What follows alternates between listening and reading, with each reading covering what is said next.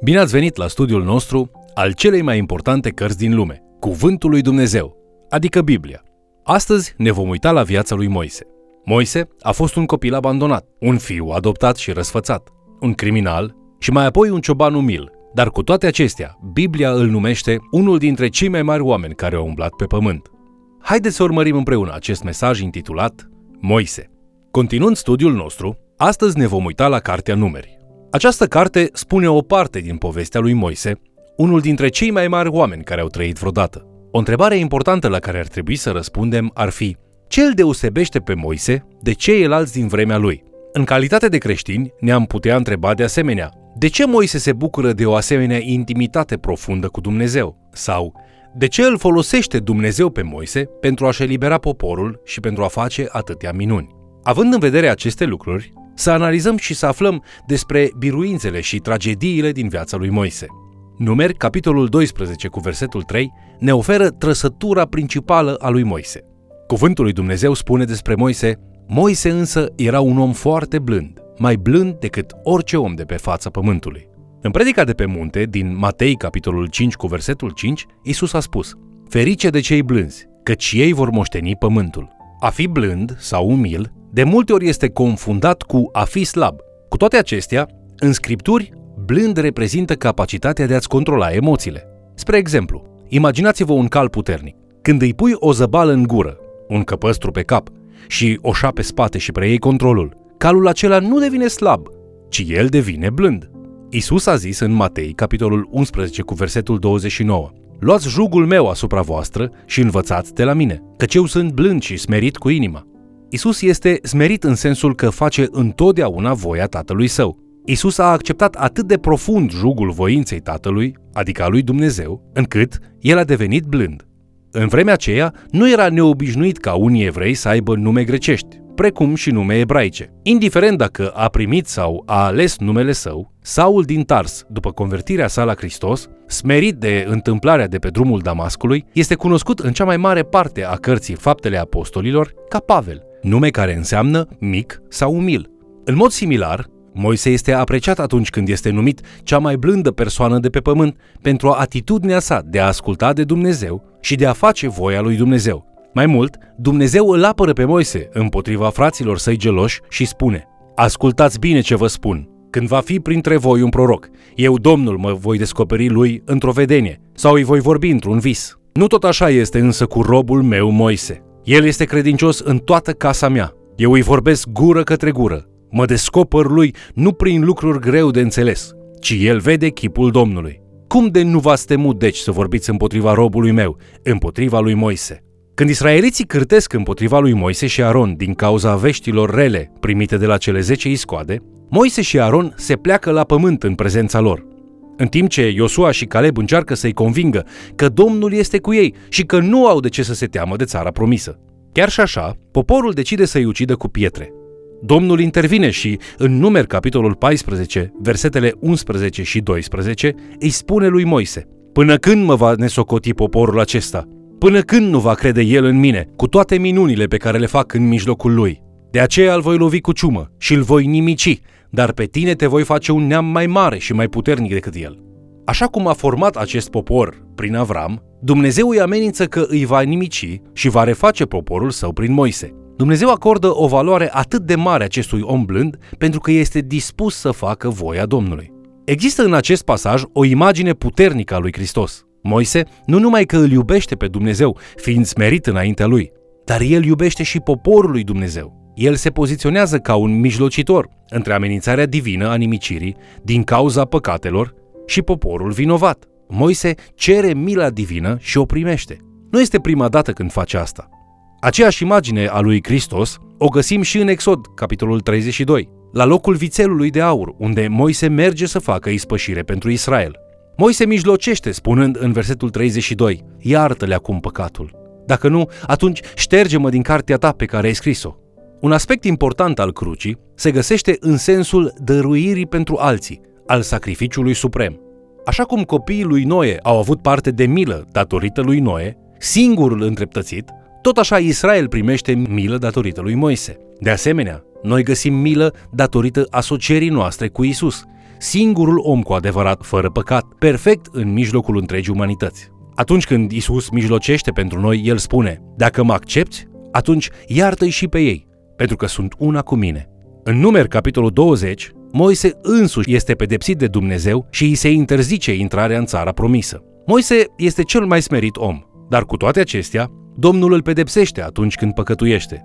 Numer capitolul 20, versetele 9 la 12, relatează acest eveniment. Moise a luat toiagul dinaintea Domnului, cum îi poruncise Domnul. Moise și Aron au chemat adunarea înaintea stâncii și Moise le-a zis, Ascultați răzvrătiților, vom putea noi oare să vă scoatem apă din stânca aceasta? Apoi Moise a ridicat mâna și a lovit stânca de două ori cu toiagul. Și a ieșit apă din belșug, așa încât a băut și adunarea și au băut și vitele. Moise a făcut acest lucru, chiar dacă Dumnezeu îi poruncise clar să vorbească prima dată stâncii. Textul continuă cu versetul 12. Atunci Domnul a zis lui Moise, pentru că n-ați crezut în mine, ca să mă sfințiți înaintea copiilor lui Israel, nu voi veți duce adunarea aceasta în țara pe care i-o dau.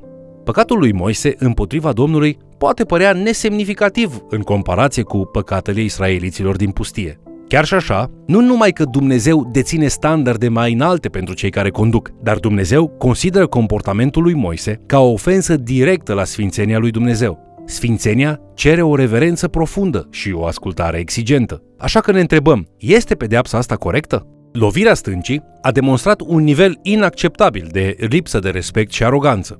Moise are și îndrăzneala de a spune, ascultați răzvrătiților, vom putea noi oare să vă scoatem apă din stânca aceasta? El își acordă meritul. Moise uite că nu el este eliberatorul, că nu poate face minuni, că nu poate scoate apă din stâncă, decât dacă Dumnezeu îi spune în mod explicit să facă asta.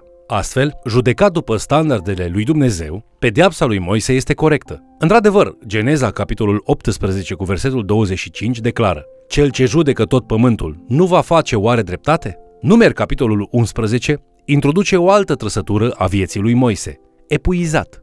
Cuvântul epuizat înseamnă stresat, copleșit, prea obosit pentru a continua. Moise îi spune Domnului în numeri capitolul 11, versetele de la 11 la 15. Pentru ce mâhnești tu pe robul tău și pentru ce n-am căpătat eu trecere înaintea ta, de ai pus peste mine sarcina acestui popor întreg? Oare eu am zămislit pe poporul acesta? Oare eu l-am născut ca să-mi zici, poartă-l la sânul tău cum poartă doi ca pe copil, până în țara pe care ai jurat părinților lui că le-o vei da?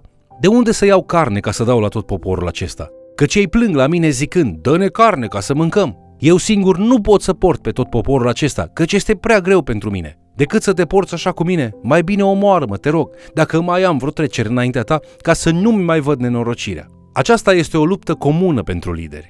Într-adevăr, Ilie, Iov, David, Ieremia și chiar apostolul Ioan au ajuns și la acest punct. Din fericire, Dumnezeu nu răspunde la rugăciunile lor prin moarte, ci mai degrabă aduce ajutor în vremuri de necaz. Domnul cunoaște durerea inimii noastre și ne aude cu adevărat chiar și atunci când noi înșine nu știm ce să spunem. Sau noi, în durerea noastră, spunem toate lucrurile greșite. Apostolul Pavel spune în Roman, capitolul 8, versetele 26 și 27. Și tot astfel, și Duhul ne ajută în slăbiciunea noastră, căci nu știm cum trebuie să ne rugăm, dar însuși Duhul mijlocește pentru noi cu suspine negrăite. Și cel ce cercetează inimile știe care este năzuința Duhului, pentru că el mijlocește pentru sfinți după voia lui Dumnezeu. Chiar dacă cerem lucruri greșite, dacă inima noastră este dreaptă, Duhul Sfânt care este în noi, care cunoaște voia lui Dumnezeu, va mijloci pentru noi după voia lui Dumnezeu. În numeri capitolul 11, versetele 16 și 17, Domnul dă ajutor lui Moise spunând Adună la mine 70 de bărbați dintre bătrânii lui Israel, din cei pe care îi cunoști ca bătrâni ai poporului și cu putere asupra lor.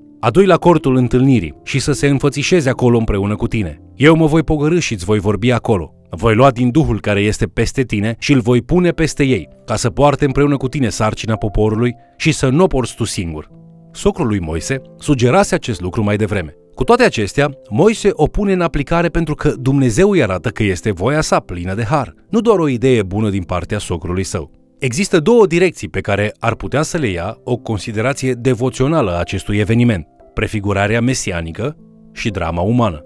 În ceea ce privește prefigurarea mesianică, întrucât Isus este profetul, așa cum a prezis Moise în Deuteronom, capitolul 18, vedem înmulțirea lucrării cu ajutorul Duhului Sfânt. Dumnezeu a zis lui Moise, eu mă voi pogorâ și îți voi vorbi acolo.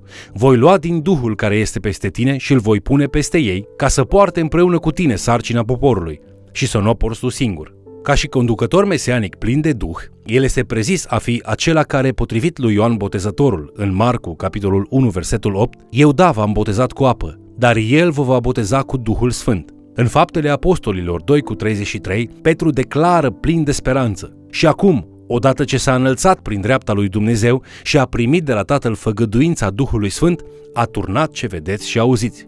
Și noi, dacă ne pocăim și o credem, avem ocazia să participăm la această binecuvântare, propovăduind lucrarea lui Isus la o lume căzută, fiind mâinile și picioarele sale, gura lui, toate umplute cu același Duh, care l-a înviat pe Hristos din morți. În ceea ce privește condiția umană, Dumnezeu îi conduce pe Moise, Ilie, Iov, Iona, David și Ieremia în restaurare și revigorare. David spune în Psalmul 23 cu 3, Îmi înviorează sufletul și mă povățuiește pe cărări drepte din pricina numelui său. Când o persoană devine epuizată pentru că a neglijat corpul său spiritual, are nevoie să fie restaurată.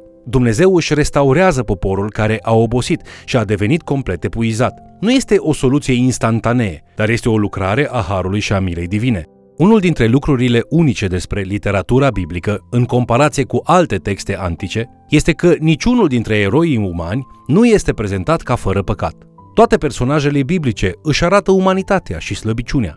Ei păcătuiesc, se luptă, chiar ajung să fie epuizați.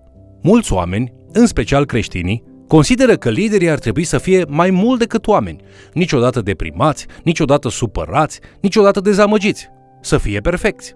La fel este în cazul sfinților din zilele noastre. Aceste personaje biblice nu sunt creaturi mitologice, ci oameni adevărați, ca și noi.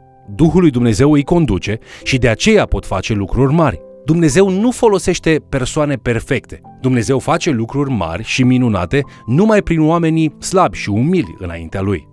Dumnezeu face lucruri mari prin oameni obișnuiți, atunci când aceștia se pun la dispoziția sa. Te-ai pus tu la dispoziția lui Dumnezeu? Dacă nu ai făcut-o niciodată, astăzi este momentul potrivit.